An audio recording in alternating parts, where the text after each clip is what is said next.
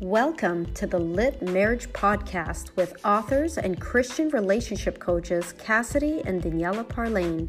On this podcast, you will discover how to transform your marriage from autopilot mode to keeping the flame of purpose, passion, and romance lit in the marriage that God designed for you to have. Learn to love intentionally together. Are you ready to keep it lit? Here we go.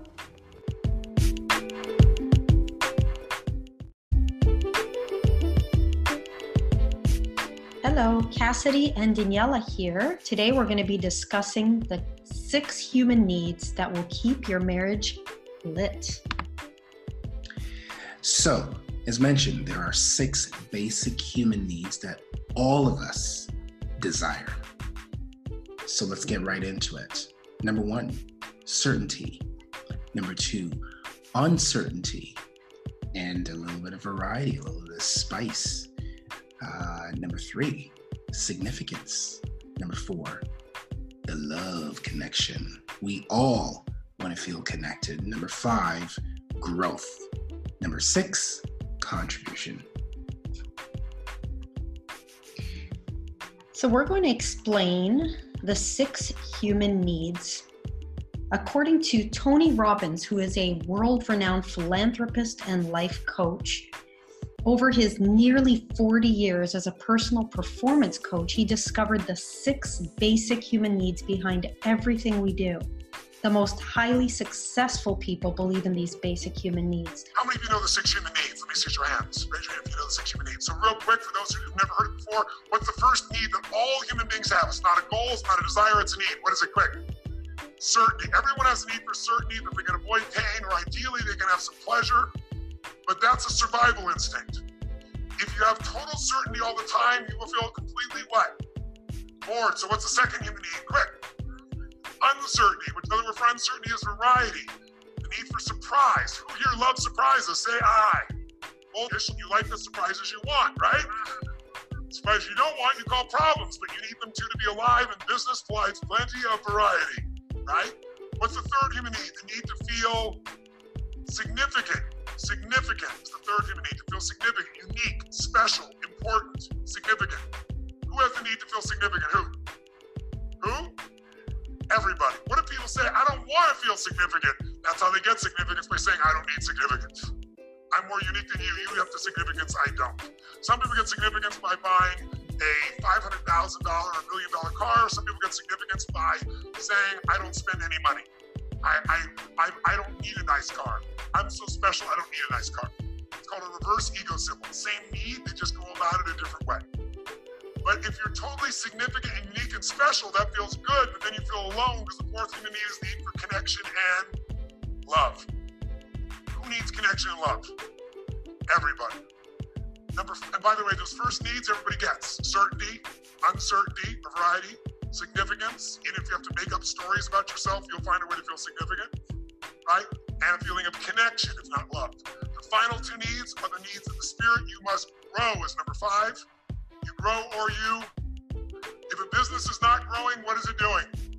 That's a fact. There's no such thing as a stable business. You're growing or you're dying. There's no plateau that you can stay at and stick around. And lastly, number six, you got to grow. With what you grow, you have to contribute because everything in the universe is either growing or dying. Everything in the universe is contributing or it's eliminated by evolution, if nothing else. We're made for that. We're going to get deeper into this. So, let's talk a little bit more about um, these significant needs, these needs that we all have, and how they align with the Bible. You know, these principles um, that we're talking about here, they can be found in the Bible and they've existed long before Tony Robbins' uh, discovery. Um, you know, there are many principles in the world, and there's one thing about principles that we've discovered, right? Mm-hmm. And that is that a principle will always work mm-hmm. they are the laws if you apply it, laws of the universe. right. And so we we just have to understand that these principles that we are applying biblically that they they have they have solid solid grounds that that uh, that have been tested for many many years by you know those patriarchs in the Bible, those people who have gone before us. Um, so the Word of God is is uh, it's it's sure, and we know that as mentioned principles whether it's working for the, the powers of darkness or the powers of light or the kingdom of darkness or the kingdom of light, it will work. One plus right. one will always equal Two. two. That's That is right. a principle, right? And so it's a matter of will you apply the principles? And what we want to sort of clarify before we go any further is that though these are principles that has been spoken of by someone who is um, in a more secular arena, Mhm. these aren't new. That's right. These aren't something that they just discovered. These are principles that all of us, if we apply them the right way, they can work for all of us. Um, they all require relationship. All of these principles. Um, and as mentioned by Tony Robbins, or by Tony, sadly, people try to quench these different needs through different means. The fact is, only by putting Christ in the center will your needs be perfectly met. And that's the bottom line of what we're Mhm. getting at today. You know, this universal kind of a approach where we say we're the ones making it work. That approach is a secular approach. Our approach is to say to us, all of these principles, they can work, but they work when Christ is in the center of it all. That's right. So, having said that, there are three important factors that we need to consider. Number one, we are made in the image of God, as it states in Genesis 1:27. You can look that up if you don't believe me. Number two, these needs can only be met through relationship, as we mentioned earlier. And as Matthew 22, 36 to 40 tells us, the greatest commandment is to love God and your neighbor. So that was established by God as the most important commandment, which means it is a very, very deep human need. And thirdly, when these needs are met, there is fulfillment. So let's dive right in. Number one, certainty. Assurance that you can avoid pain and gain pleasure all at the same time. How many of us love certainty? I love certainty. I want to know that when I wake up in the morning that everything is going to work perfectly. I want to know that by uh, you know the end of the week I'm going to get a paycheck. I like certainty. Mhm. I, I like security and hope. yes, but um, let's talk about what the Bible has to say about certainty. This hope we have as an anchor of our of the soul, a hope both sure and steadfast, one which enters within the veil. So here we are looking at Hebrews chapter 6, verse 19. This is talking about our eternal life with Christ. Mhm. Christ being our anchor, Christ being the assurance, Christ being um, the hope that we need. This is why we are Christians. This is why we are pursuing um, what it means to be a follower of Jesus Christ, because there is a- an assurance, there is a hope that we look forward to, Mhm. which is eternal life. And this is what Hebrews is saying. This hope we have as an anchor of the soul. Christ is this anchor, right? Psalm 18, 30, 31. As for God, his way is blameless. The word of, of the Lord is, is tried. He is a shield to all who take refuge in him. For who is God but the Lord? And who is a rock except for our God? Let's talk about the applications to what we're talking about today. What is the the the, the, the practical application to all of this? Let's talk about it. We need to first trust God that He has our best interest at heart for our marriage.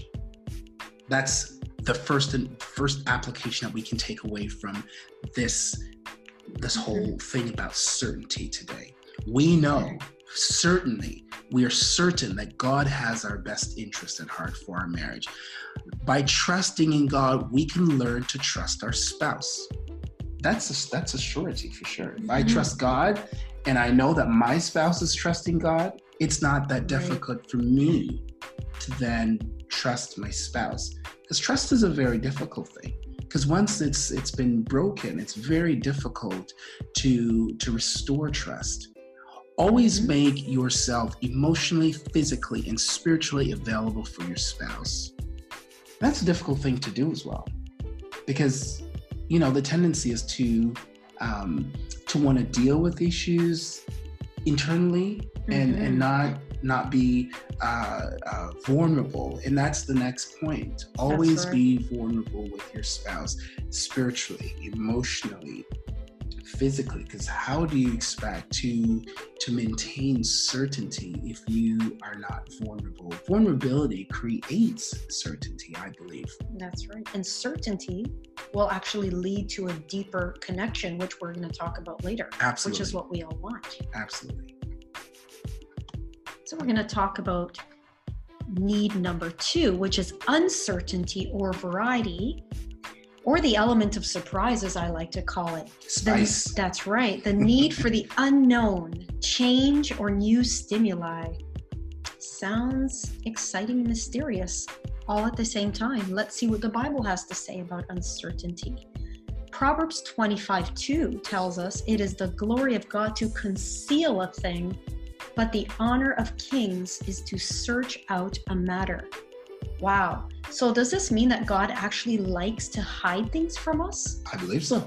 And I believe he, he does that for a specific reason because he finds pleasure in us seeking him out and that in turn draws us closer to him and that's when he reveals it's like he kind of gives us this drip content of right. himself he gives us more and more of himself but he's like kind of drawing us closer to him by doing that. So again, this kind of leads to that oneness or that connection. But we're going to get to it, guys. Isn't that why Jesus spoke in parables? That's right. And there are many, many mysteries throughout Absolutely. scripture that are hidden there. But if you're not like seeking after it, you'll never find it. Exactly. There's an excitement about it, about not knowing everything because it leaves more to discover. And the right. discovery process the journey is actually what brings excitement to the entire absolutely. to our existence until we actually reach the goal. It's not just about the goal it's about the journey as well. So another scripture we can examine is luke 10 21 and it says at that very time he rejoiced greatly in the holy spirit and said i praise you o father lord of heaven and earth that you have hidden these things wow. from the wise and intelligent and have revealed them to infants. Yes, Father, for this way was well pleasing in your sight. So, this is another confirmation that God hides things. And is it really a surprise that, as we mentioned earlier, we're made in God's image? So, He made us just like Him. Wow. We have this tendency to want to keep things hidden from each other and right. also we just love the element of surprise. This happened or has it's sort of a, a human nature as well because like even our little kids they love playing hide and seek. Exactly. They love chase and the, the, thing is too like they, they would hide in the most obvious places. Like ready or not here it comes. But it's like i already know where you are you know so there's just something about the human nature of wanting to be found or the right. mystery of digging you know of searching you know so that's that's quite unique in itself It is. So we're going to look at the application. What does this look like in a marital relationship? Well, some key pointers here are keep things interesting and exciting by doing unexpected acts of kindness. Now, this one is really special because just, you know, doing those little things that we think sometimes are insignificant, sometimes it's what really sparks this. Um, you know, it just sparks this new fire in your relationship. Right. You know, like just going out of your way to go and do that special little thing for her. Go and bring flowers for your spouse on your Changing way it home from bit. work. Yeah. Change it up. Or you know, when she wears that new outfit that she got, you know, in in in her husband's favorite color, Right. just to get his attention. Those little things, they seem like they're insignificant, but again, like I mentioned earlier, it's the journey, part of the journey um, that brings excitement. So the second point is make an effort to date your spouse regularly. We cannot stress this enough. Make a point of it. It just keeps things fresh And lit. um, and lit. Absolutely. and you know, um, if you've been following us long enough, you'll know that LIT stands for love intentionally, Intentionally together. together. So that is our motto, and it's for a reason. So date your spouse as often as possible and find new and exciting ways to do it. Go to a different restaurant or try a different activity. Um, and the third point, go out of your way to study your spouse to find out what makes them tick.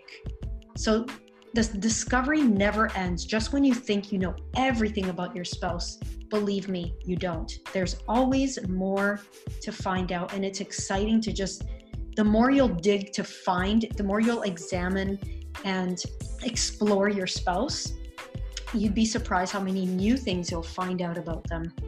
And it's exciting to actually find what they love so that you can go out of your way, and be your best self. be your best spouse for them. And it's it's again, it always leads to that intimacy, Right. which we're gonna get to. I keep saying that. Number three, significance. Who doesn't like to feel significant? Hmm. It's all of it's innate. We all want to feel significant, especially in a world, today's culture, where social media is the thing of the day.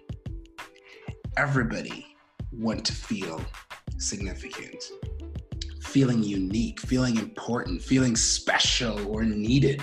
It's an, the need for identity. and that's just where we are today you know it's a culture that uh, seeks constantly to uh, to to gain significance or notoriety. Mhm. um, but let's dig into the scripture and let's see what the scripture tells us about this because it is it's it's unique to human nature to want to feel significant okay?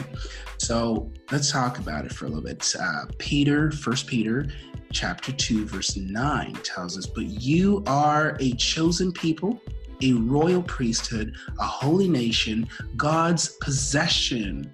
That you did i did i miss something? Special possession. yes yes. God's special possession. That you may declare the praises of him who called you out of darkness into his wonderful light. So emphasis is special. chosen and special. Special Yes, possession. Special possession. so that's just really um, just really highlighting how god sees us god sees a, a significance about us we are we're his creation for a purpose. That's exactly right. It- we're made in his image so don't you think if god went out of his way to make something that resembled him that looks like him that that should operate like him in the earth represent him in this realm in this kingdom don't you think he's gonna like go out of his way to do a little something special about it? So yes yes indeed we are all special. It's what gives us meaning. an identity and purpose. So if you see on on on your screen right now, you'll see a picture of fingerprints. Mm-hmm. I so so love this this this visual because all of us there's no two persons with the same fingerprint. That's right. He's gone out of his way to make each and every one of us uniquely different, right down to our fingerprint. Your your your your iris. Everything about you is different. You your blood type. everything, everything down to your DNA is uniquely yours. You ever seen someone trying to do a blood transfusion? The body will refuse it because it, it knows that this is a, a foreign agent that is entering it. So, so blood transfusion, cases, yes. in many cases, um, are are not encouraged or they're not some of them are not successful for the most part because the body knows that's not my blood. Even that's though right. you may share the same blood type as a person the body knows specifically uniquely yeah, that's not mine. Okay so god designed that. He said you're special possession. And more importantly you were created for his praise for his delight mm-hmm. oh my goodness I, I just I just love that. Jeremiah chapter 29, verse 11 tells us, For I know. So there, there again is is a knowing. I know. So you've got to get to a place where you know this because there are many of us who are operating out of a place of just head knowledge mm-hmm. or we've heard something, but we don't know it, it in your heart is what this is actually referring to you've got to know that there's something unique and special even about your own marriage your marriage is a special thing. It's not like any other marriage out there. And here's uh, Jeremiah chapter 29 telling you, For I know the plans that I have for you, declare the Lord plans to prosper you and not to harm you, plans to give you hope and a future. Your future is bright. Your future, I don't know where you are in your marriage right now. But we talked recently on a previous webinar about words. What are you pronouncing over your your marriage at this time? Do you know the plans that God has for you? Do you know that your marriage is unique? It is special and that you are the reflection of Christ in the earth. That's the uniqueness that we mm-hmm. want you to leave from all of our webinars, knowing that you are special. Your marriage is special. Your marriage has a specific purpose. So, this is the application from all of this. Your marriage has a specific purpose. It is primarily to reflect Christ and His church. He knit you together as a couple as one unit for a specific purpose. Your gifts and talents, man, like when you think about it, do you have gifts and talents that you see today that you're wondering, man, how are we gonna, how's this whole thing gonna work out? It's not, we talked about this in a previous webinar. The how is none of your business. God will tell That's you right. what to do but the how is He's going to take care of that. Your gifts and talents are meant to complement one another. Mm-hmm. They work together. Absolutely. They do not, they're not meant to contradict, they're not meant to compete, but to complement mm-hmm. one another. Find that purpose and pursue it together this is the this is the whole meat of what we want you to understand today about significance if you truly want to discover the significance in your marriage find that purpose that god has designed for you maybe you've you, you you've gone to a place where you feel like you've lost purpose today we encourage you to find that purpose and pursue it together. Mm-hmm. It makes no sense when I see couples out there pursuing their own thing. You know, we, I was told this by a, a, young man one time ago. He said, I'm trying to build a legacy mm. for myself. And this is a married man.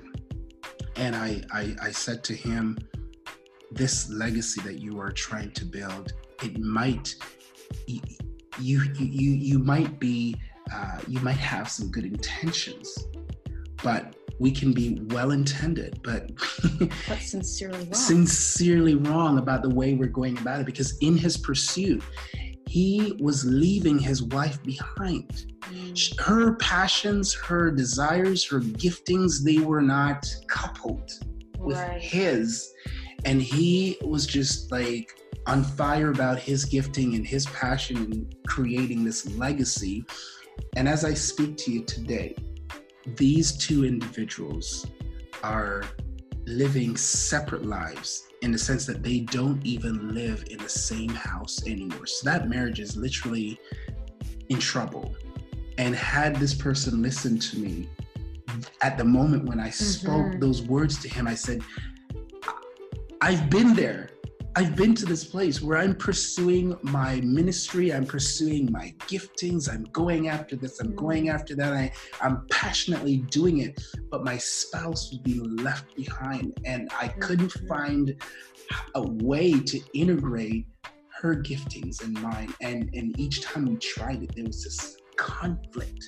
Listen, never get to a place where you're good you allow your gifting to actually separate exactly. put a wedge between Exactly. You find a way to blend your giftings together because that's where synergy happens. Absolutely. And your marriage will flourish. Even your giftings will flourish. Absolutely. God never called you by yourself. That's right. No, it's it's a deception You are to knit think. together as one. You become one flesh and you become one in everything that you do. Absolutely. You are now a unit. Absolutely. So when you catch that revelation, it just shifts your entire mindset. Imagine we are the reflection of Christ in his church. Exactly. If Christ was pulling one way and the church was pulling the other way, what kind of union is that?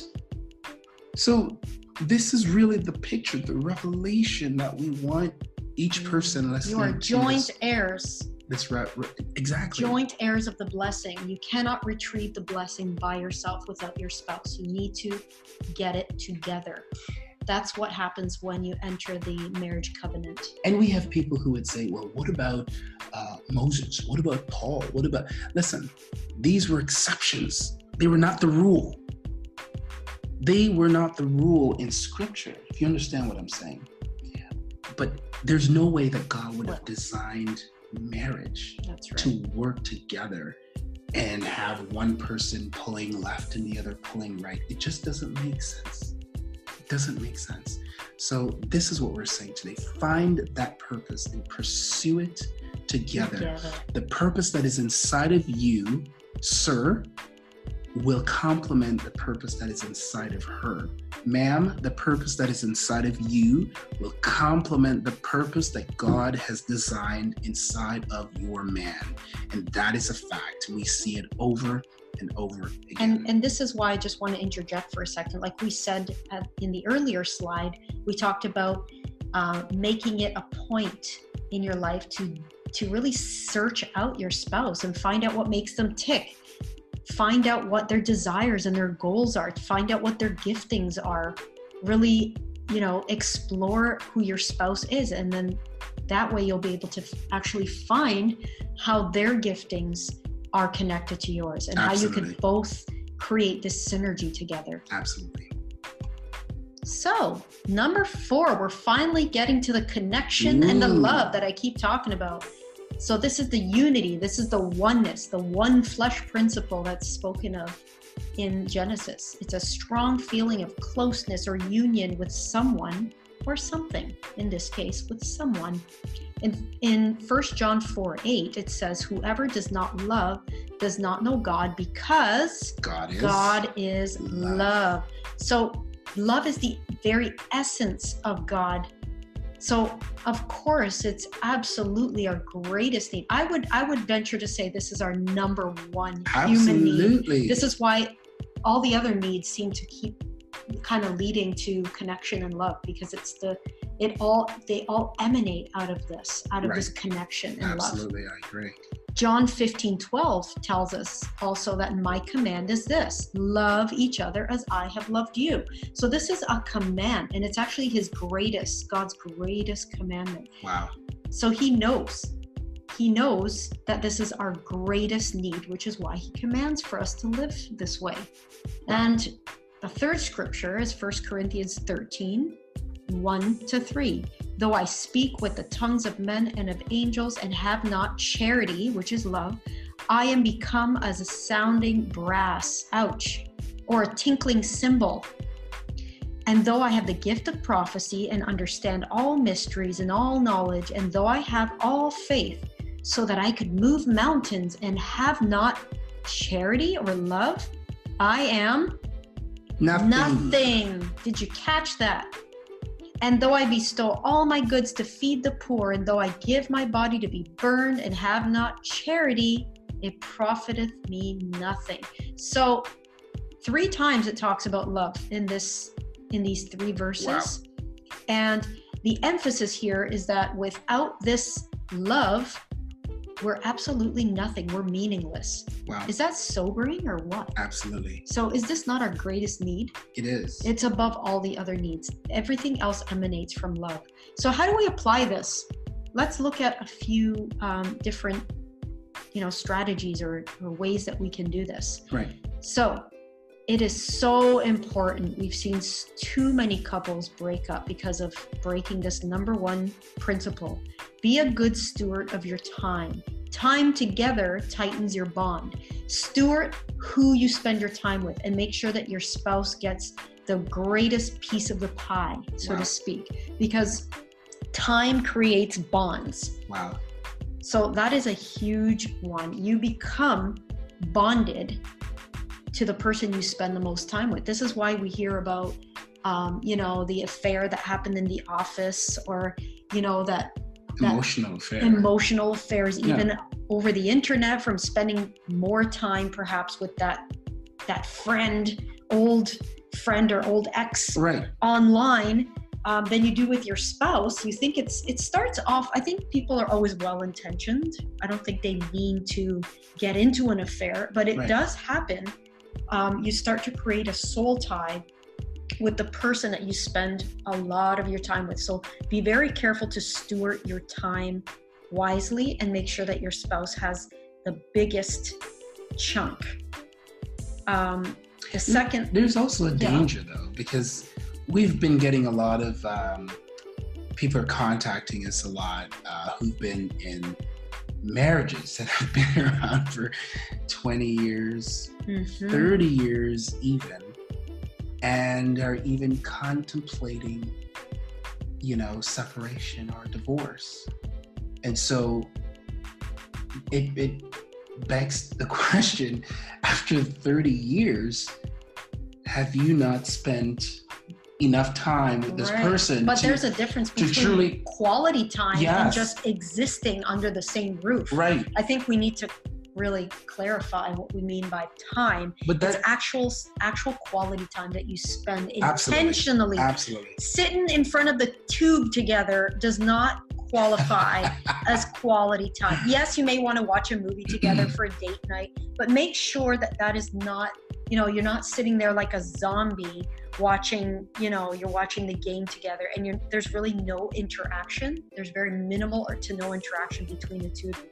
So that that's a good point you raised there. It's important that when you're together, you're actually intentionally you know, engaging with each other. It's the engagement that makes the difference. It's not just being in the same space together. right It's i've heard of couples who say they have nothing to talk about how how could you be together for 30 years and not have anything to talk about because you didn't go all the way in trying to discover what So, makes your spouse are you telling me- we are we are having these ankle deep relationships even with Mhm. our spouses so we never have these neck deep relationships It's where they're actually literally connecting like true connection Mhm. you know i believe that unity begins in the spirit and we talk about this a lot unity Mhm.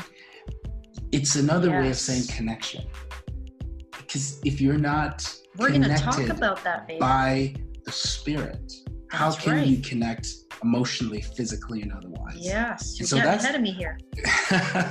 and so i think there's a danger there after 30 years and you're not connected 20 years 25 you know whatever There's however a many few years factors to really examine there. Um, the second one would be change your mindset. Everything you do is teamwork. When you start seeing everything in your marriage as a team effort, right that really does um, give you a totally different perspective. You'd want to eliminate any anything that looks like competition.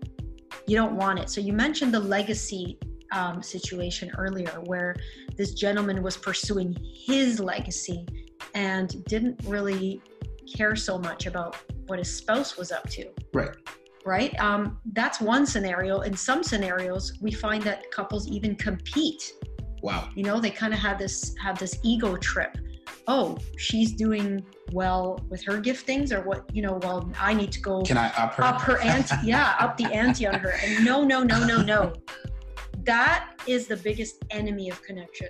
Wow. if you want to destroy your union and connection you know start competing you know trying to beat your spouse we, be we say the only thing you compete in is uh, be the first to forgive. Ooh. yes. Let's try competing in and that. and acts of kindness. Yes. Go crazy with that. But when it comes to actually um, create doing, connection and doing synergy. work yes. Yep, you you must have a team mindset. The third bullet is share everything with each other. Don't keep secrets. Oh my goodness, secrets are the biggest wedge. wow You need transparency in order for there to be connection and love. And that's also another way, um, I guess that's another way of saying be vulnerable. It's sometimes it's, you know, it's hard to say, to, to show, you know, put all the cards on the table. Yeah. Sometimes it's difficult and it involves taking risks. You know, maybe it, it could involve something you've done um, that you regret.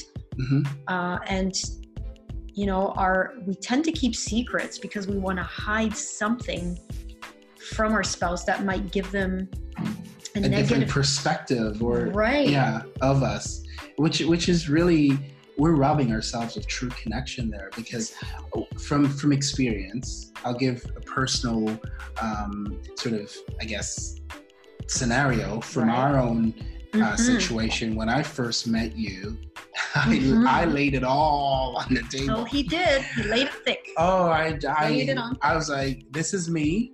If you can't accept that, clearly you're not the one.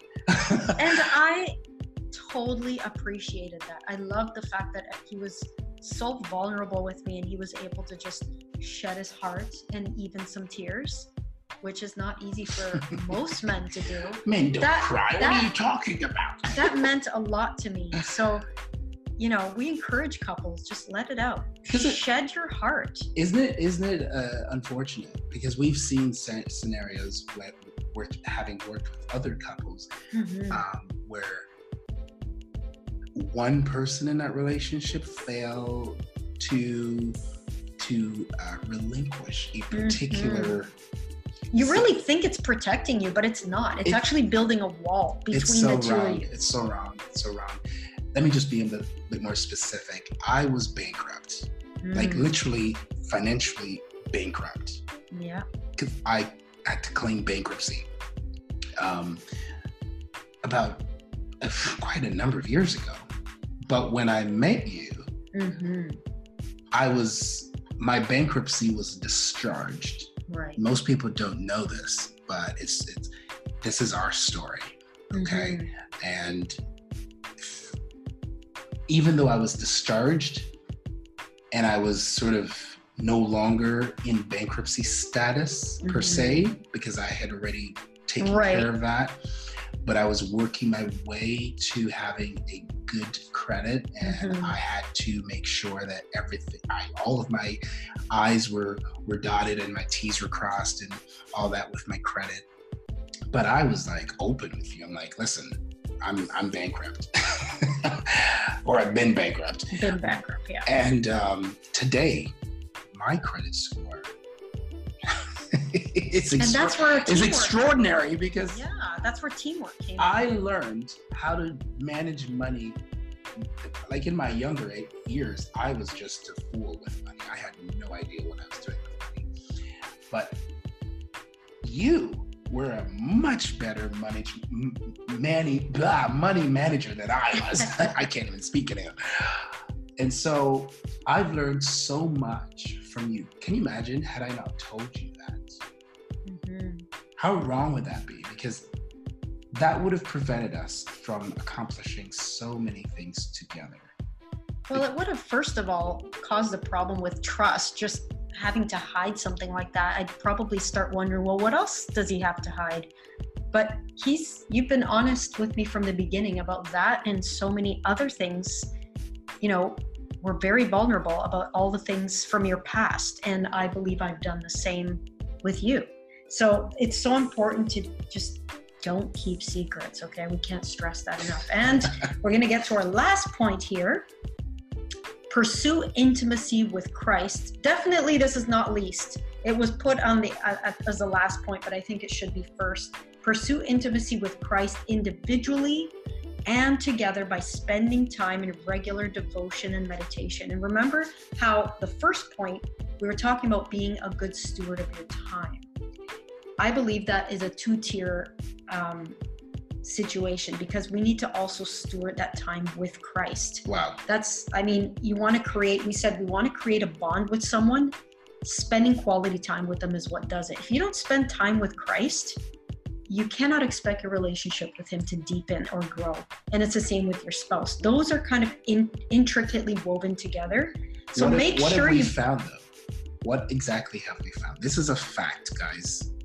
Mm. If your relationship with Christ is is sort of not there, or perhaps at one point your relationship with Christ you you, you had a strong relationship with and him then it started and then it's dwindle. trust me every other relationship follows your relationship that's right it begins to to kind of follow suit So and also another thing that we've discovered and and it makes perfect sense is couples that pray, Pray together, stay together. Absolutely. Totally true. So make sure you pursue that time that intimacy with christ but you do it individually on your own time that's so important but it's also important that you do it together have regular devotions there is nothing more attractive Mm, than mm. seeing your spouse grow in Christ. Trust me. Oh, yes. when you when you begin to see growth in your speaking of connection the intimacy level, yes. oh my goodness, goes to another level Mhm, in your marriage. absolutely So there's a little secret, guys. worship is tightly connected to intimacy Yes. in fact it's a shadow of your intimacy with your spouse there you go. So there's another little uh, revelation there. So let's move on to need Number five. Five.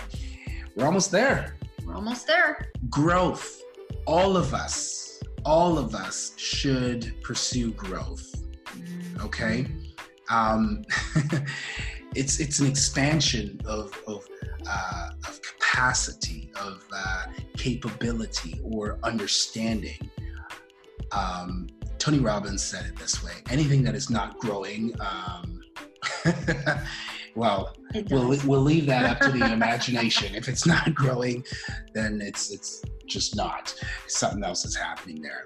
Ephesians chapter 4, verse 13, 16 says, Until we reach unity in the faith and in the knowledge of the Son of God and become mature. So your marriage, what you're pursuing is really not happiness. Just let me let me say this Mm, we want to make this clear.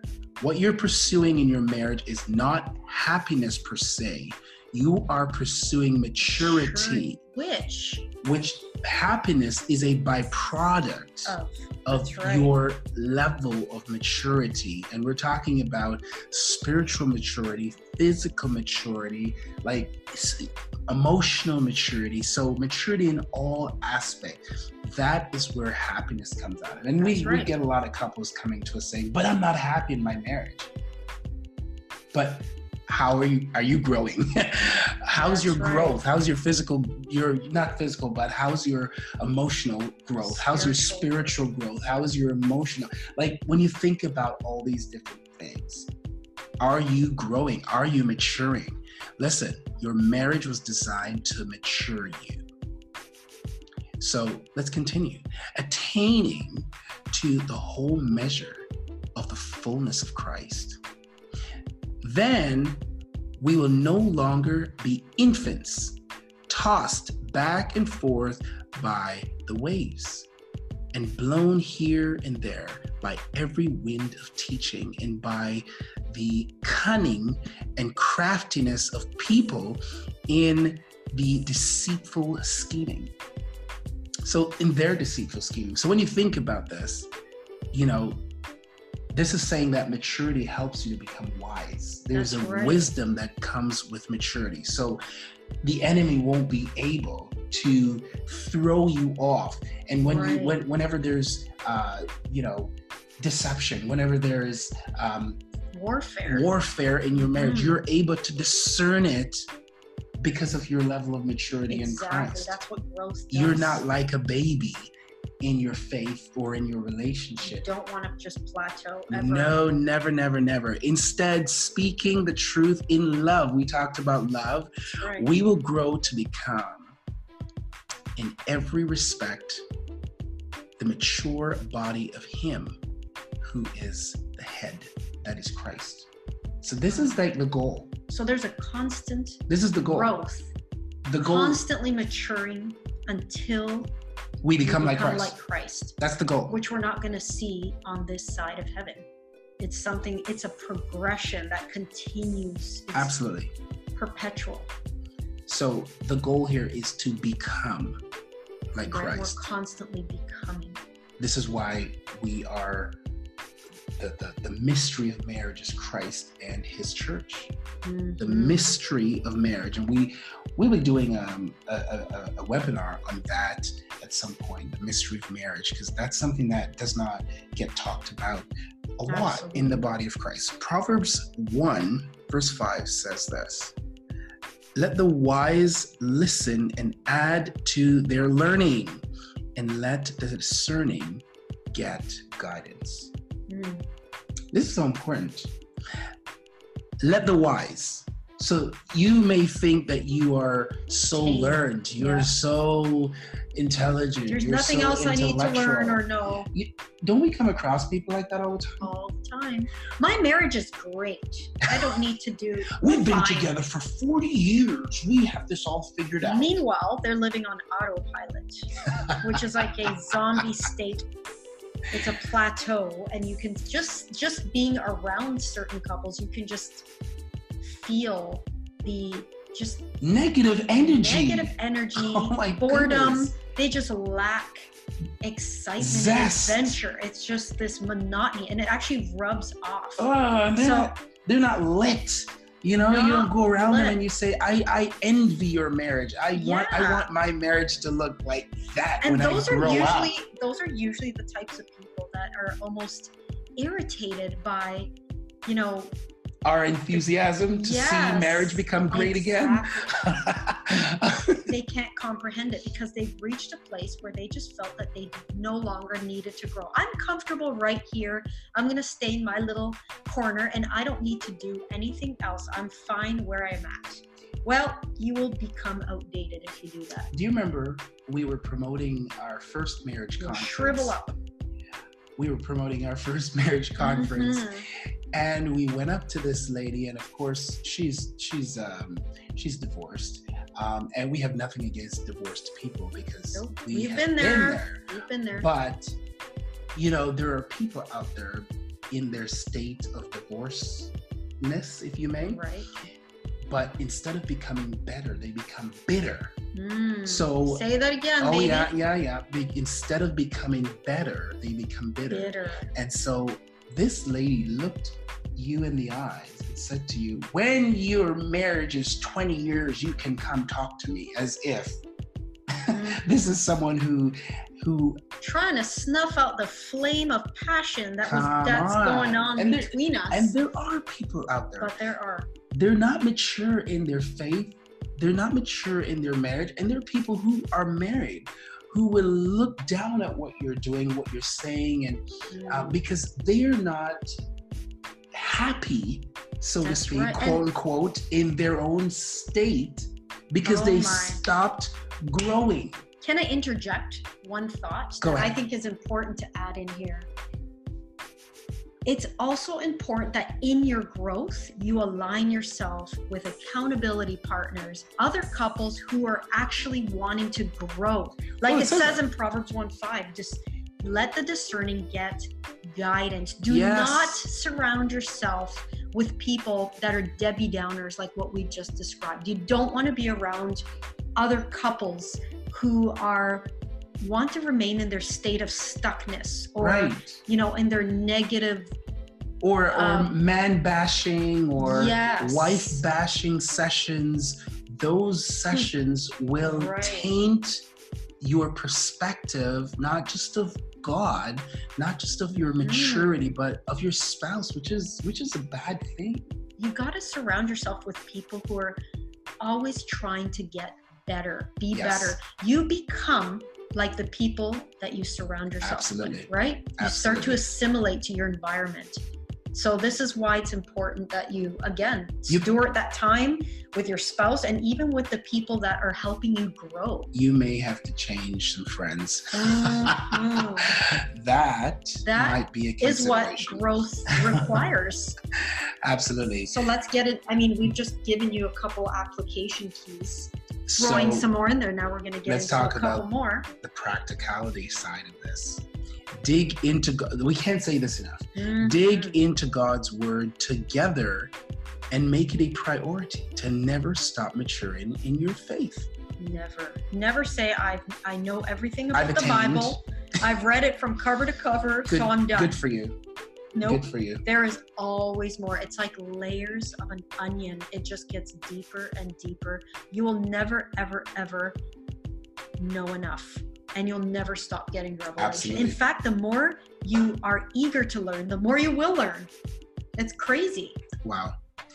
Um, and and this is why you would find people in relationships after 10, 20, 30 years where one of the spouse begins to have an affair Mm. because now the growth has stopped. I feel like I'm dragging my spouse along. I just feel like I'm up here and she's down there, or she feels like at the she. We're just we're just not at the same level anymore. Mhm. You know, emotionally or economically yeah. or career wise, we're just not at the same level. I I hear this all the time. time. Yep. So so true. this is make it a priority to never stop maturing in your faith together. Focus on specific areas in your life that need improvement and work on it. Work on those areas. There is always gonna don't don't be like one of those people. I, I'm good at everything. There's nothing I need to improve on. I'm perfect. Yeah, that's a good No, one. there's always something you can improve on.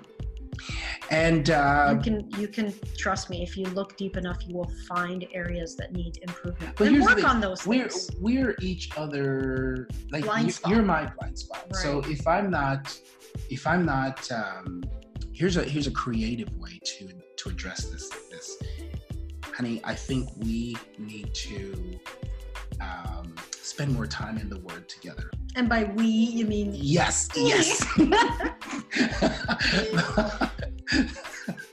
by we i mean you you. but But the thing is mm, if we if, if say we take accountability mm. we are we, we address each other like we mentioned earlier. It's a team thing. right It's not you and I, it's we. So we always, when you address it like that, it really, there's no room for arguments exactly. because then There's your, unity your, in that. your spouse i would say You're in it together. i would say more than 90% of the time will will probably um, come in agreement with you on that because you you're not literally you're not pointing out a weakness of your of your spouse and you're not saying you know honey you really need to go spend some time in the word of god um, you know honey you're, let me help you're you. just, Let's you're just do not, this together. you're just not growing right. Don't look all down on your spouse. if your spouse isn't growing you're not growing not because you see or think that you're growing individually Right. if your spouse isn't growing, it's Mhm. because that person is attached to you and you're one flesh. It's a we thing now. We are not It's a we thing. That's so right. that's one way to approach it. And I it's a winning strategy, by the way. Next point, read a lot of books. Take courses together. Find ways to make your business better. Learn a new skill together, etc. Don't, you know, just stay where you are. Like how boring There's, is these that? are just a bunch of ideas, and there are thousands of other ways Right. that you can grow together. I mean, it's endless. The possibilities are endless. Go, learn- take pottery classes Yes. together. Go take a Like, cooking course or Are you bored? Just go find something. Take a, you know, for for us, I think one thing we're passionate about. We're so passionate about learning Bible stuff. I don't know. To some people, that might sound weird and boring, We're but Bible. for us, we're, we're Bible thumpers. we just love it. So So new topics that we've we're like, oh my goodness, we should really dig into this, dive into this. yeah, so we make a point. Like we do these things together. Like it excites us to just sit together and listen to a teaching, Right. and like or take a course on something or learn the Hebrew roots of certain words, and it's or the Greek, right. and just dive into it See, so you can find something that you can both be into. Or another way you can do it is learn something that maybe it's kind of going out of your comfort zone. Absolutely. Like maybe you didn't, you're not really into, um, you know, I don't know, your your spouse likes playing pool and you don't. Well, why don't you just humor them and you might learn, you might find out that you actually like playing pool. Just do that thing with your spouse and maybe and have them do the same with you. Start discovering each other more. And it's it's just exciting. The journey's exciting. Even if you completely suck at it you can have fun together and laugh together. At the end of the day, anything that stops growing will die. oh yes. It So- atrophies. It's like a muscle. You stop using it it starts to shrivel up starts to atrophy and you don't want that. You want to keep growing and you need to exercise Those those muscles, faculties in order for them to grow. Yes. your when- relationship needs to be needs to grow when when I hear couples say we we've lost connection, we've lost the fire, really what they're saying is we stopped growing. This is really what they're We saying. stopped growing So we reach a plateau It's- and it's- then we stop but marriage is work there's a danger. but you can make work fun right honey Absolutely. Why not? who said work has to be you know has to be painful of course there are painful aspects to growth just like growing pains Right. But ultimately it's going to deepen again go, it goes right back to that connection again Right. the love the connection deepens So challenge yourself is really what you're saying. Don't be afraid of a challenge. Because that, that's important. Don't be afraid of a challenge. And ultimately, the bottom line here is anything that stops growing will die. Don't allow your marriage to die as a result of your lack of growth. All right? There, the, your capacity is much bigger than you think it is than you think it it's infinite Absolutely. And finally, number six, contribution, which is a sense of service and focus on helping, giving to, and supporting others. So, Acts 20, verse 35 says, I have showed you all things, how that so laboring ye ought to support the weak, and to remember the words of the Lord Jesus, how he said, it is more blessed to give than to receive. How many times have we heard that scripture? It is more I, blessed ju- to I just think it's that scripture receive. is used in a, in, in a variety of ways, but when you think about charity, when you think about you know um, your contribution uh, to, to to to the world, Mhm. this is really the essence of what we're trying to bring across today uh, about That's right. the power of giving it is truly better to give than to receive. Romans 12:1 tells us, "Therefore I urge you brothers and sisters in view of God's mercy to offer your bodies as a living sacrifice, holy and pleasing to God. This is your true and proper worship." So this is what we were created for. We were actually created for worship and we're created to serve. And Christ modeled it for us perfectly. He actually came in the body of a human in flesh so that he could come and serve us. And he ultimately died for our sins. What greater service is there? Luke 6:38 tells us, "Give and it will be given to you. A good measure, pressed down, shaken together, and running over will be poured into your lap, for with the measure you use, it will be measured to you." This is a principle, a sowing and reaping principle. Yeah what you sow is what you will reap. Yeah. So, really, the scripture is saying the more generous you are, the more giving, the more you want to bless others, the more it will just, the law of the universe works operates this way you right. will be blessed in return and and the, the, the the problem with that is the danger with that rather is that um we we tend to our output mm. tends it doesn't line up with our expectation is what i'm trying to get at mm. so sometimes our output is not quite positive right the we're, motive and, and we're expecting positive input But that's the thing we when we give it should be cheerfully and it should be unattached we Absolutely. should not have an expectation especially when it's tied to a human being because right. we know humans fail we're not perfect right but we don't have to worry about it because we know that our heavenly father is the one that will reward us. We will be blessed. It's a law. It's a spiritual law. So and as we said earlier principles they you know they can't be broken. They break you. One of the the uh, contributions if, you, if you don't follow them.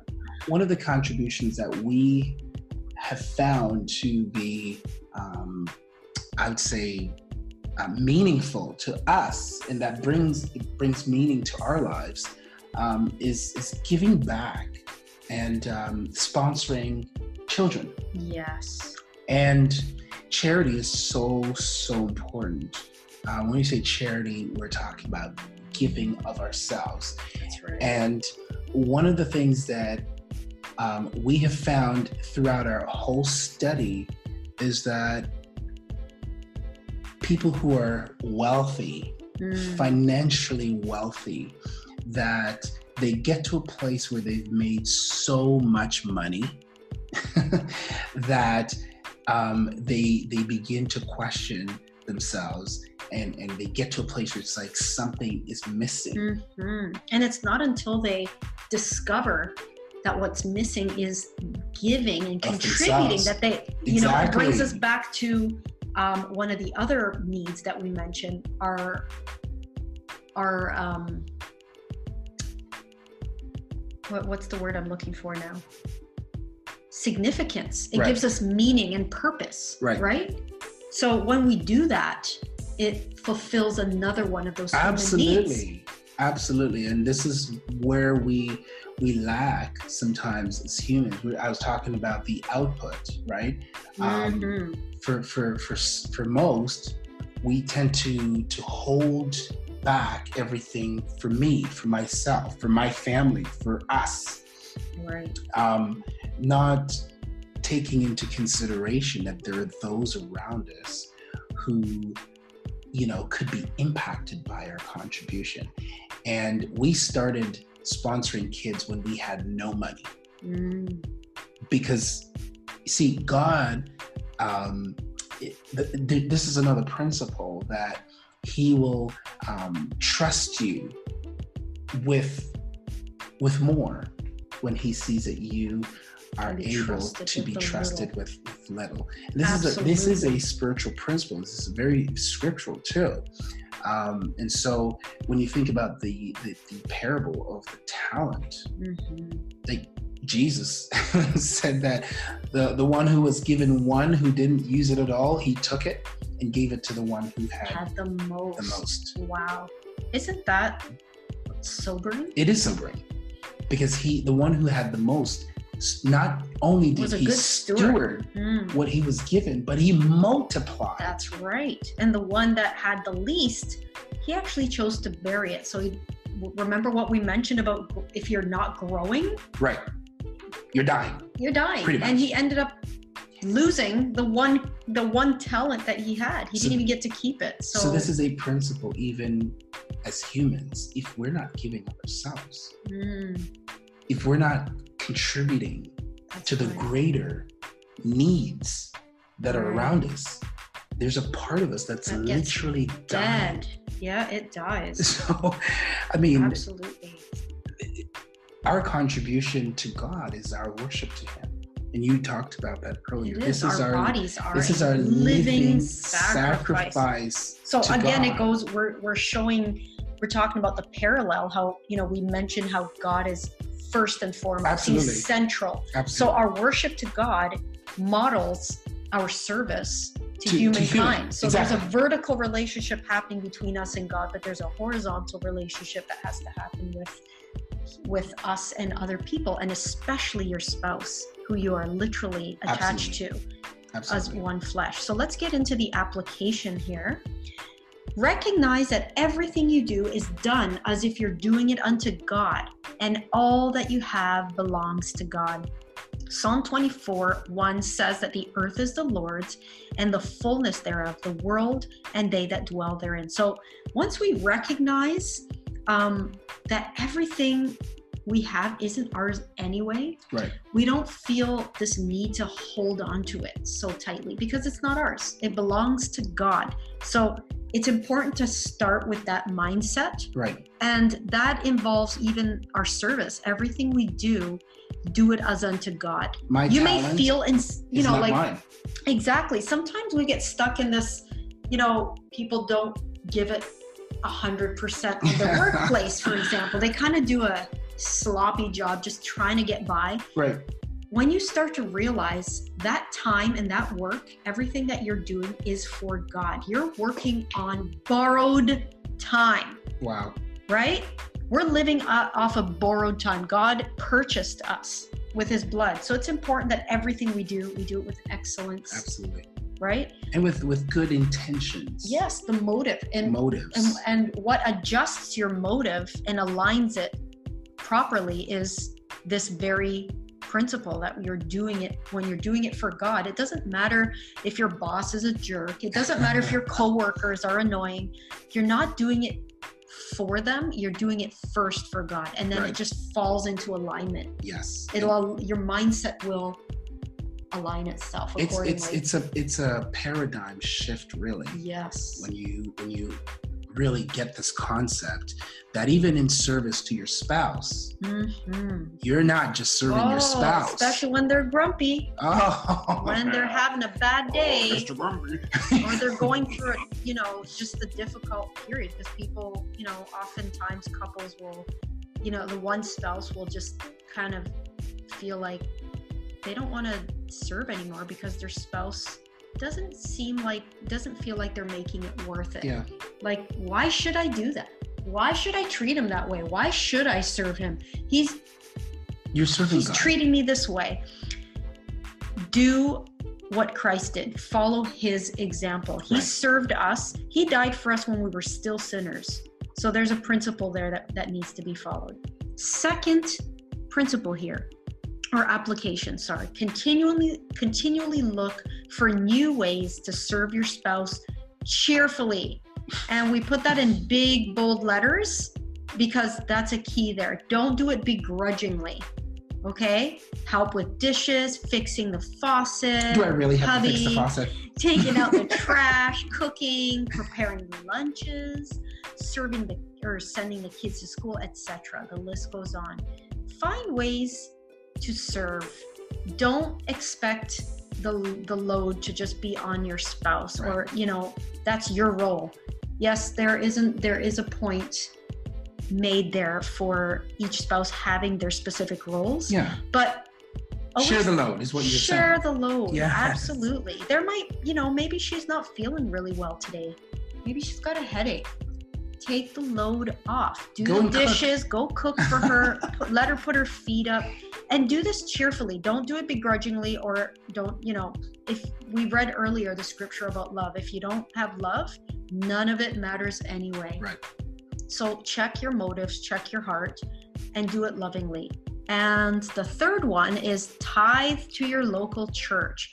Look for needs and find ways to give generously to others. So one one thing that we practice is we aside from tithing, we try to go out of our way to find to be intentional about finding needs around us.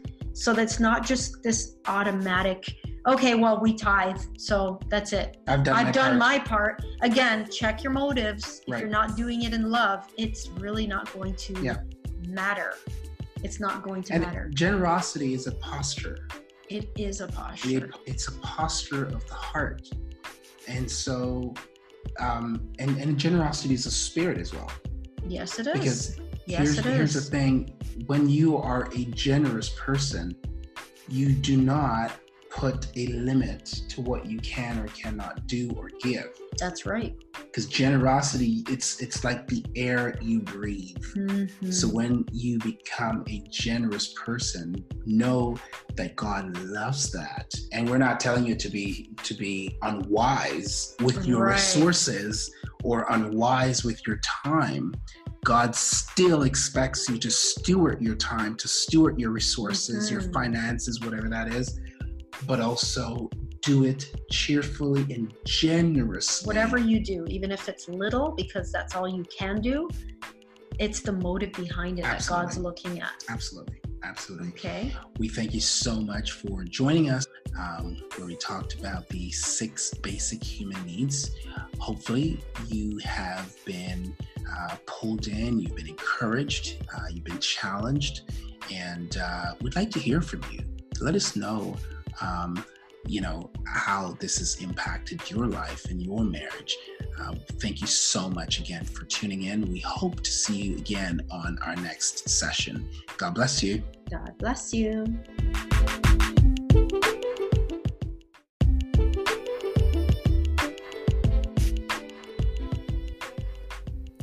Thanks for joining us for another episode of the Lit Marriage Podcast. We are your hosts, Cassidy, And Daniela. and today we'll be talking about marriage and the church. The significance of prioritizing marriage in Yes. the church, right? Um, and this is something that it's very dear to our hearts. As uh, most of you know that are listening, uh, marriage is definitely something that we we love talking about. We're passionate about, and um, you know, this passion didn't just happen overnight. Um, it's something that has been brewing in our spirits. God's lit this flame inside of us uh, a few years now, in fact. So this subject, anything to do with marriage, we just we are just so like ecstatic and just really excited about talking uh, on that that topic. So let's dive right into it. So today, I just want to be clear right off the top that this is not. I repeat, it is not a church bashing session. Okay, this is a session that um, we hope that it will be encouraging and edifying, not just to um, those of you listening, but maybe to pastors who are out there uh, listening today. So, yeah, so let's dive right into it. We want to present you with three problems right off the top that we see that is happening in the body of Christ. And we would like to present three solutions that we think would be um, something that churches or pastors out there could certainly consider implementing in their own local church. So let's get right to it. Uh, number one, um, we want to talk about this one because this one, it, it really, it's something that we, we, you and I have been talking about for some time Right. now, and it really resonate with us. So So, not enough focus on individual marriage support. How true is that? We've come across so many couples right, um, that have had this experience, and unfortunately, because pastors have such a high demand yes, on them, they they just don't have the capacity to do Right. it all. I mean, they are the the go-to person for Right. the entire congregation. I mean, there's a death in the family, you go to your pastor. There's, you know, there's a, a marital problem, you go to your pastor. You Right. name the problem, there's a crisis. You know, there's only so much one human being can take. Right. So, you know, unfortunately, this is one of the problems that churches run into. Right. So you're saying not enough focus on Right.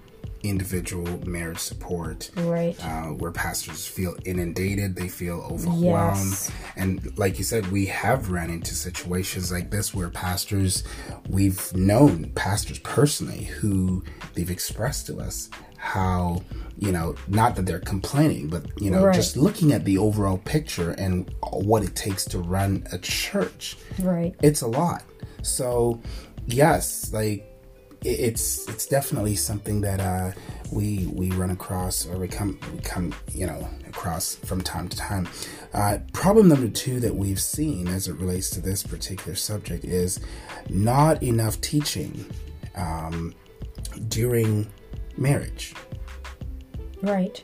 so Or even before marriage right happens. so not enough teaching on marriage during and or before marriage Exactly. right so That's definitely the case. So we we've seen people who've gotten into uh, marriage relationships, and you know they get into it with all the excitement and the fun that that you know comes along with Right. with being married, and then the reality.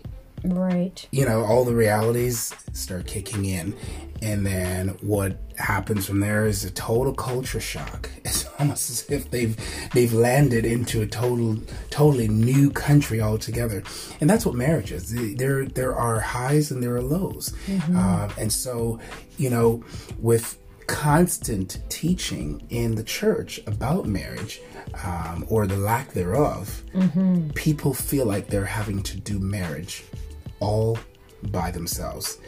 And um, it's it's something that has uh, been really weighing on our hearts because we really feel like this is um, uh, a, a- an issue that needs to be uh, addressed. And we'll be talking about some of these solutions at the end um, as to what churches can do to um, to engage or to get more uh, out there with information. You know, like we're not people are expected to go on the internet and go search it out and find information, but this is what the church is for, right? The local church. Um, people shouldn't have to go to seek for this information, although Right. information is so prevalent in our in our world today. Yes, um, people need to take the initiatives to do that and go out and get find the information to help themselves heal in their own marriage and all that. But um, it's it it definitely would help significantly if there is a culture that is built around marriage. Yes, a culture of education Absolutely. on God's view on marriage and so forth. And it should be a regular thing, not just once in a while. The third thing is that there's not enough ongoing group support for marriages. So basically, as a result, couples feel isolated. Um, they feel alone, like you mentioned before. Right. There's not this, you know, we're missing this culture of community among Right. just married people and couples with a specific focus on marriage life. This is so needed. And it's uh, yet again another thing that we come across when we speak to couples in, in our coaching sessions is that they just don't have that connection with other couples. Right. So they kind of tend to isolate themselves, especially when trouble arises. and by other couples, you mean Christian couples. Christian couples specifically. Right. Exactly. There's just not a lot. Um, it kind of gets hidden underneath, you know, Right. it kind of gets buried. Um, and yeah, so that's definitely something worth looking at and considering. That Yeah, requires they- a change. maybe they feel as if they there's no one in their local church that they can trust with the Right. information um, concerning their you know dirty laundry if you may Right. um, Well, it takes it takes cultivating um, a relationship to develop that Absolutely. trust. You don't just suddenly feel comfortable telling anybody your business just because you share the same faith. Yeah, it's just nobody- not yeah, enough, yeah. right? Yeah. So So these are three of the top issues, and let me just uh, repeat them again from the top so that we, our listeners, are clear on uh, if you're um, on what the, the these three issues are that we have outlined. So number one, not enough focus on individual marriage support. Number two, not enough teaching before and during marriage, and allowing couples to do marriage from God's perspective for marriage. And number three, not uh, sorry, not enough ongoing group support for marriage, Right. uh, where couples they feel isolated, um, Right. and there's there's not this community that cultivates a culture of trust between couples, Christian couples. That's right. So now that we've outlaid these uh, outlined these three problems or issues that we've seen, and they're very common issues. Now we're going to talk to you about some solutions that we Mm-hmm. think, or some suggestions. And if pastors are out there and you're listening to this podcast, we encourage you to really, um, you know, consider. Uh, implementing some of these things that we're about to talk to you on today. So, number one, uh, this is what we feel strongly about uh, raising up leaders who are passionate Yes. about marriage. Not just any leader. Right. You know, um, there are people out there who are vying for positions in the church. They're vying for attention and all the, you know, whatever. That's not what we're talking about. And again, this is not a church bashing podcast Right. session. So for those of you who are listening, please know that we are not out to bash or bring down the Church of Jesus Christ, you know, by doing anything that is malicious in any way. So this is strictly for, For encouragement, edification. for edification. Yes. So again, we're talking about raising up not just qualified leaders, Mm-hmm. because sometimes we we kind of get you know if they're not qualified, then Right. they are not. Well, I guess the question is Qua- what what right. is what does qualify someone? Well, and I think there you go. having that burning passion Right. for um, you know, loving couples is definitely a requirement because if you don't have a passion for what you're doing, you're going to get burnt out very It's like easily. it's like anything you're doing in That's life. That's right. You might be qualified to do it, but are you passionate about doing it? And passion goes hand in hand with qualifications. We understand that. Right. We're not bashing anyone who's qualified to do anything in this area. But what we're saying is it's not just about the qualifications. right. Okay? There are people out there who are are natural passionate. giftings as Yes. well. Who are passionate That about comes marriage. straight from the Holy Spirit. And I think it's the duty of the leader to be able to discern who these people are Yes. and not be afraid to just to to to not you know um to just let go and, and allow the holy spirit to use the different Right. giftings that are in the church and I know for, from from a pastor's perspective, because I've worked with many pastors over the years, that it's very difficult to just allow the, you know the overall church to be um, uh, certain leaders, if you may, in the church, because you never know. There are people out there with different intentions, different, you know, just not good intentions is really what I'm saying. So pastors are often afraid to Mm-hmm. allow their members to be counseled or to be Right. spoken over by certain folks. So we get that. We understand it. But we're just saying how important it is for pastors to discern leaders in their church who are passionate about the area of marriage and encourage them and build them up Right. and allow them to take on some of these responsibilities that pastors aren't able to uh, to to do. on. Exactly. Right. And the second thing is amp up on biblical teachings on marriage on a regular basis, not just yearly conferences and workshops, you know, here and there. Right. We're talking about um, cultivating this culture where you are offering these different programs, these different, uh, you know, different platforms where people can feel open, you know, with other couples. And not only are these teaching platforms where they can actually learn biblical teaching, but they can actually, you know, understand. Um, they can understand what it feels like to be doing marriage with other couples as well. Right.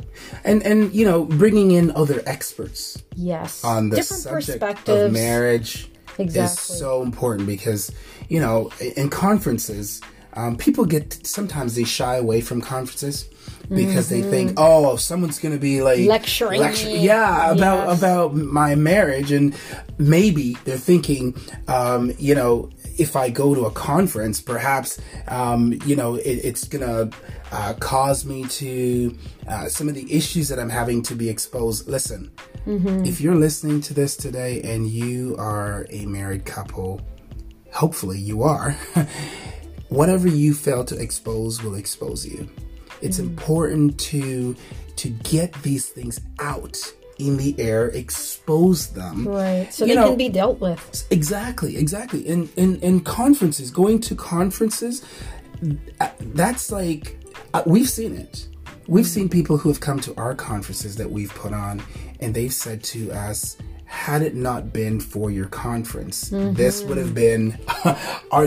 This was like our last hope." Right. and they came and they got a shot of energy, just Right. encouragement to like, oh, to, to And that's what it's about. It's about renewing your mind. And Yes. We are constantly getting bombarded by the cultural's Right. view on what marriage should look like. Right. And this is why we need these Reminders. Reminders on a regular basis, not just one off situations, but they need to be regular things so that our minds, we can allow our minds to be renewed by the word of God. Absolutely.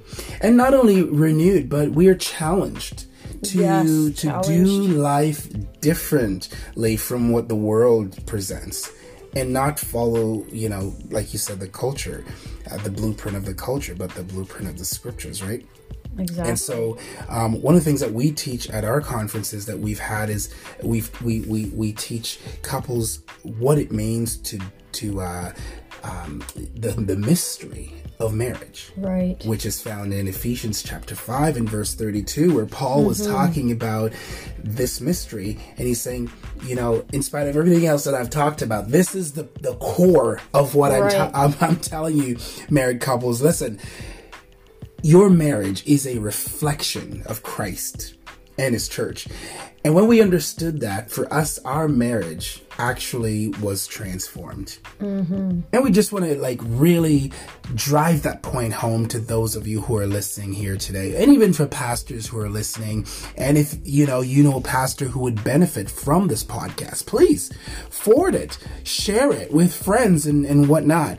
You know because it's something that we we really need to understand because what happens is because of the lack of knowledge or the lack of a vision for marriage Right. the enemy has come in and he's like literally sweeping couples marriages off the the their total just just destroy it Right. sweeping them off the foundation so really what we're saying is we have to understand what the plans of the enemies are. Not not that we want to focus on the plans of the enemy but we have to be aware of it. The bible says that if we um, we should not allow ourselves to to have a lack of knowledge because that's what the enemy likes okay? So point number three is simply this.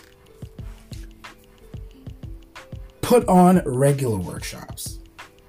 We talked about seminars. We talked Right. about conferences but workshops workshops are a little bit smaller a little bit more personal Right. More conference. interactive. It's not so much just being lectured, but Right. now you're actually involving couples into what you're doing in- in, an interactive experience and, and with one another. and and for us um, we've put on what's considered a marriage mastermind and marriage masterminds are like they're so incredible because when you understand what a marriage mastermind is um, couples leave from that place just totally understanding that they're not in this alone.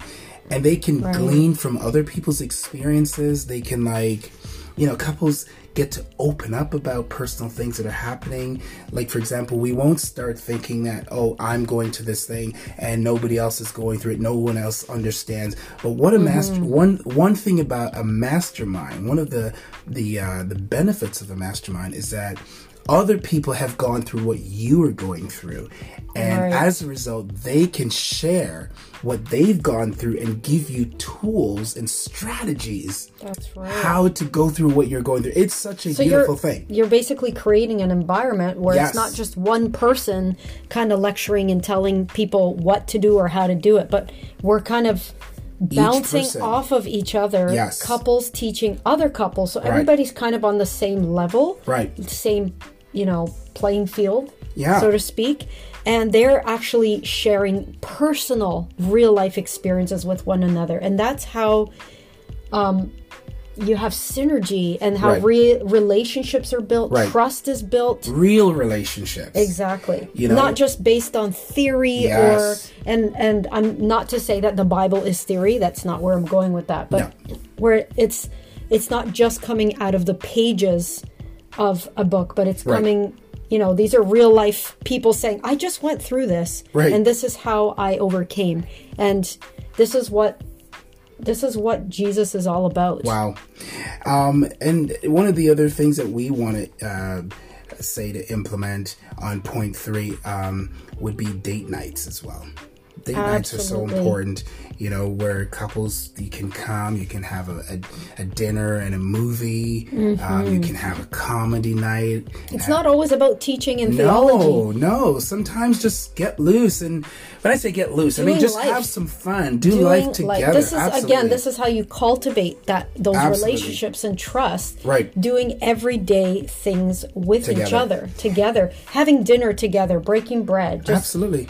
You know, You'd be amazed some of the things that people open up about when you start Yeah. uh, breaking bread together. Exactly. Um, or Bible study, couple couples, Couples Bible, Bible study, study. Mm-hmm. um, groups, and all these different things. So these are different ideas that, like, if you're not already doing this in your church, um, it's so important to begin to cultivate a culture Mm-hmm. around marriage Absolutely. and not be afraid of that because um, marriages are under attack. And they're the foundation and Yes. the pillar of the church and society at large. Absolutely. So this is so important if we want to stop the hemorrhaging um, in different areas Right. as well. Like even um, when you talk about other programs that churches offer, like Right. youth programs.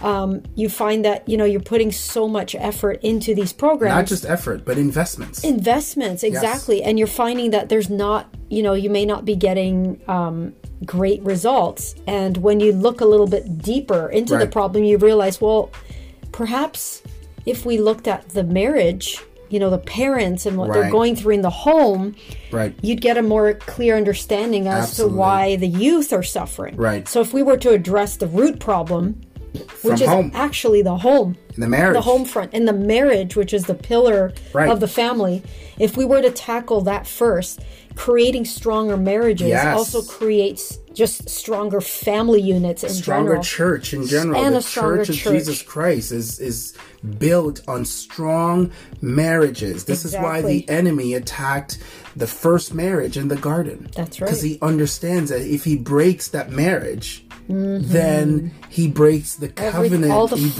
fabric of society begins Literally. to loosen Absolutely. Mm-hmm. And uh, we see young people losing their faith like just the numbers are, are astounding.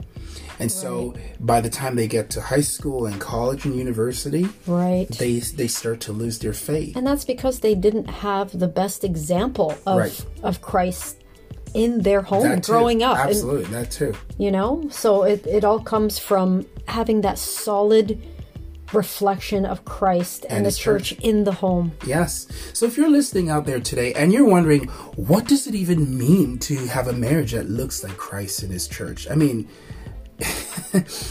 we have had to just literally mine the scriptures in order to mm-hmm. discover what this is about. We encourage you to do the exact same thing. Dig into God's word and begin to discover the real purpose behind your marriage. Mm-hmm. And if you're a pastor listening to this and you're thinking, perhaps I could have these guys come and do a mastermind at my church or something, you know, show me what this marriage mastermind is all about. We'd be happy to come out and perhaps Totally. do some date nights, to do just about anything that you want us to do. You could custom your uh, your event around uh, some of the things that we've talked about today, we'd be more than happy to come out and do that for you. But we just want to thank you. For tuning in and listening to our discussion today about the church and marriage, mm-hmm. um, or marriage and the church. That's right. And uh, we look forward to having you again on our next episode. You are listening to the Lit Marriage Podcast with Cassidy and Daniela Parlane. Thank you so much for listening. Keep it lit. lit. God bless you.